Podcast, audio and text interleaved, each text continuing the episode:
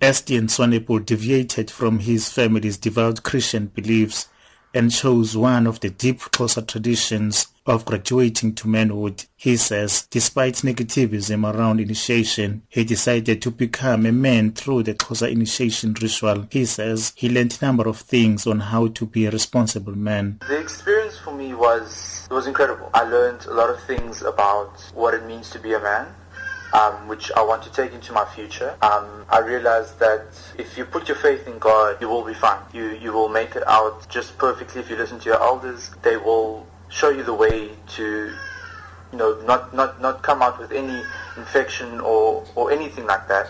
Estienne says he's happy that he is now ready for a new chapter in his life as a man. Now that I'm back home I, I, I, want to make a change in, in my life and my mother's life. Um, she's been struggling for way too long, and I think it's it's it's about time that, that I step up as the man of the house and I I, I be I, that, that I'm there for her and, and for my brother, so that he has someone to look up to, so that he he doesn't go in a wrong path later in his life, so that, that he can look at me and say, I want to be like him. That's the man I want. His friend Ndibulele Soboisa says Estienne wanted to be a Xhosa man, and the only way was to go through the initiation ritual.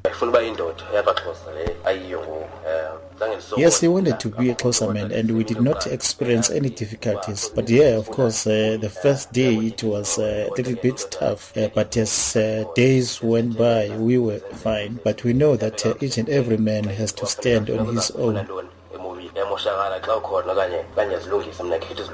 Esther Swanepoel says she's happy that her son came back safe from the initiation school. Yes, no, I was very worried because of all the death that comes with the initiation season, but I knew they were safe where they were. It, it, it was a better place where they are, and also they're the right age. I think that most of those deaths are with a younger kid. They shouldn't be going the bush yet. They should go when they're the right age to do so and be strong enough to be men. Johan Niekerk is Estienne's father. He believes that every nation should embrace one another's culture and live in peace and harmony. He also expressed the hope for Estienne to be a responsible family man and a dedicated nation builder. Uh, now we as whites expect the thing to go our way with everything. And yet now we can see that uh, the blacks has also got opportunities and they also got their own ceremonies. And being in South Africa, we should participate. It was eye-opening. And I, I, I just hope and I pray that the youngsters will obey that uh, commitment that they've taken towards the Lord and they will see it through and not break away